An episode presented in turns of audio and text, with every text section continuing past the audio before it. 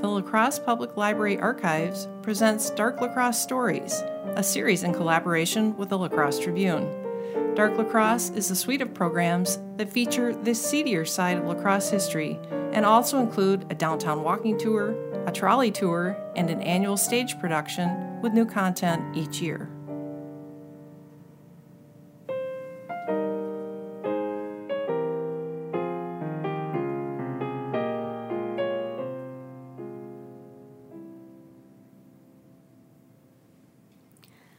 A family has the right to defend their land. That's how we were taught. All that believe in law and order, that's what they were taught. People hundreds of years from now might not have the capacity to imagine life on this frontier, but I'll tell you, it is a matter of survival. Every day we struggle to have enough to feed our family. That bounty comes from our land. Our land.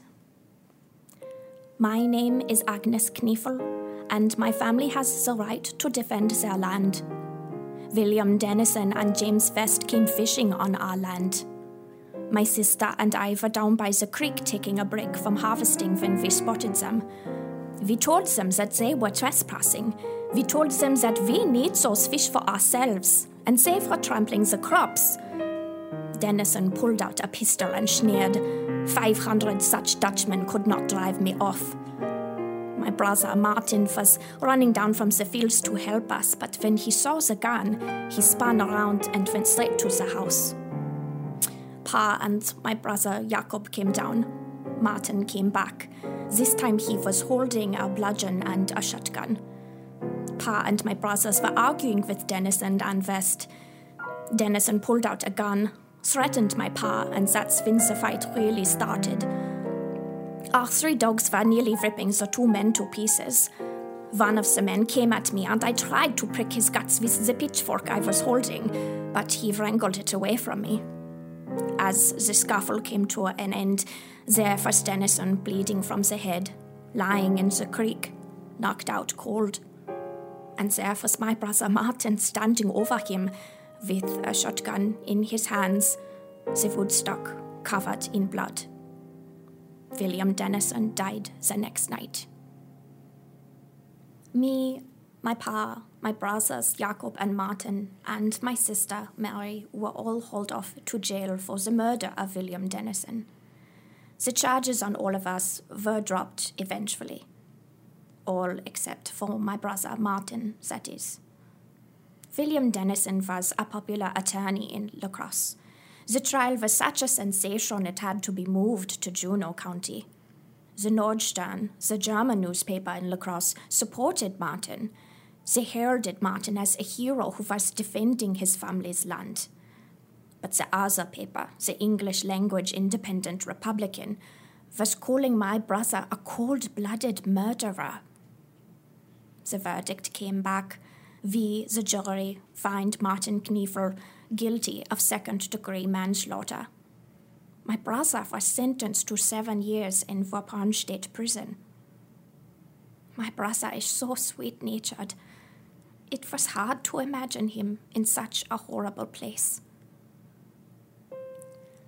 When Martin got out of prison, you know, he actually felt bad about what happened he even put a limestone marker near Mormon Creek to honor William Dennison. It was a heated moment. No one blamed Martin, except for Martin. He was so sorry for what happened that day. These events took place in 1859. At the time of this incident, Martin Kniefel was 32 years old.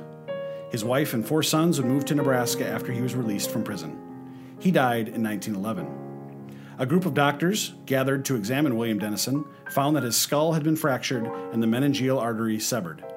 This led to profuse bleeding inside the skull, thus putting lethal pressure on the brain. He died at the age of 37.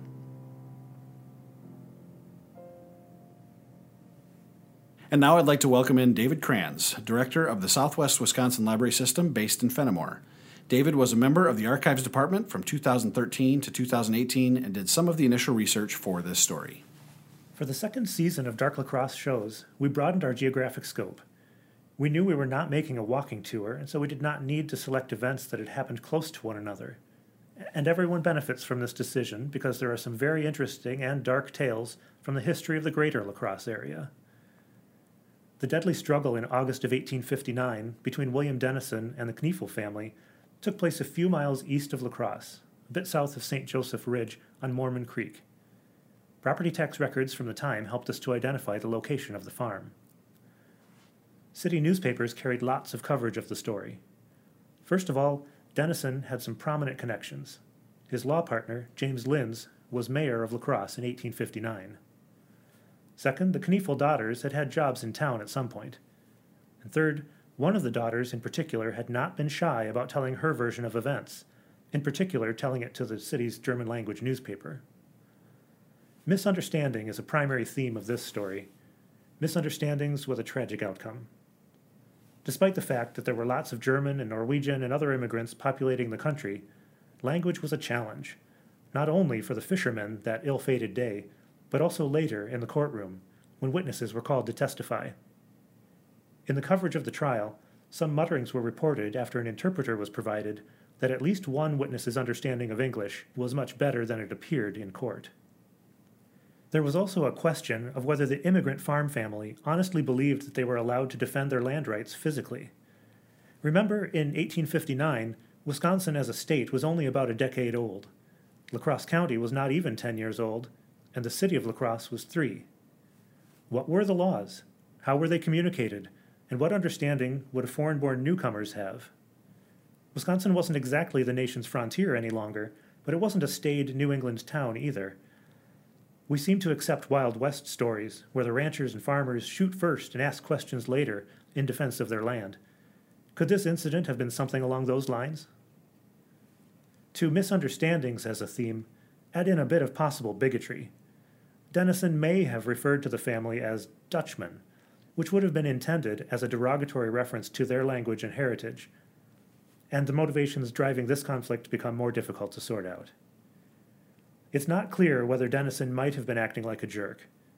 His fishing companion's version of events, shared at least twice for judges, portrayed him as reasonable, leaping over the creek to offer to pay the family for the opportunity to fish from their land, and then defending himself from their dogs and hay forks. This is possible, and Brother Martin may have missed some of the action and then misjudged the scene as he rushed in to protect his sisters from a man who appeared to be a trespasser, vandal, and possible thief who wasn't taking no for an answer. The sisters' version of events was much less charitable to Dennison. It's possible the sisters were being jerks, too, throwing sticks in the creek to disrupt the fishing before the incident turned ugly. With only word of mouth to go on, neither we nor apparently the judge in this case could determine much beyond blaming Martin Kniefel's actions for the death of William Dennison. In the days after the arrests, there were calls for lynching Martin, according to the newspapers. Mostly these calls came from Dennison's law partner, the city mayor. Newspapers also reported that a group of German immigrants from the Mormon Coulee area came to town to free the prisoners from jail. All the hubbub and people parading around the streets with guns convinced the La Crosse judge that a change of venue was appropriate, so the Kniefel trial eventually took place at New Lisbon in Juneau County. While awaiting trial in La Crosse, Martin and another prisoner escaped from jail, but they were returned shortly. The La Crosse jail at the time was notoriously easy to dig out of, and it may have been this escape that prompted some jail improvements in the fall of 1859. If Martin did in fact place some kind of memorial stone near Mormon Creek after he got out of prison, we couldn't find any verification of it.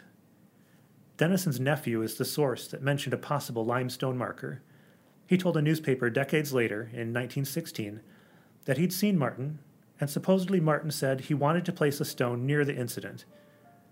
But the land ownership had changed by then, and it's not certain that it actually happened. After prison, Martin married a local girl, and within a few years, they moved to Nebraska to be near other members of his family.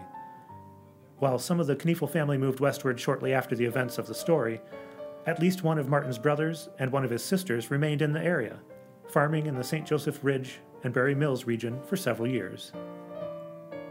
Thanks for listening.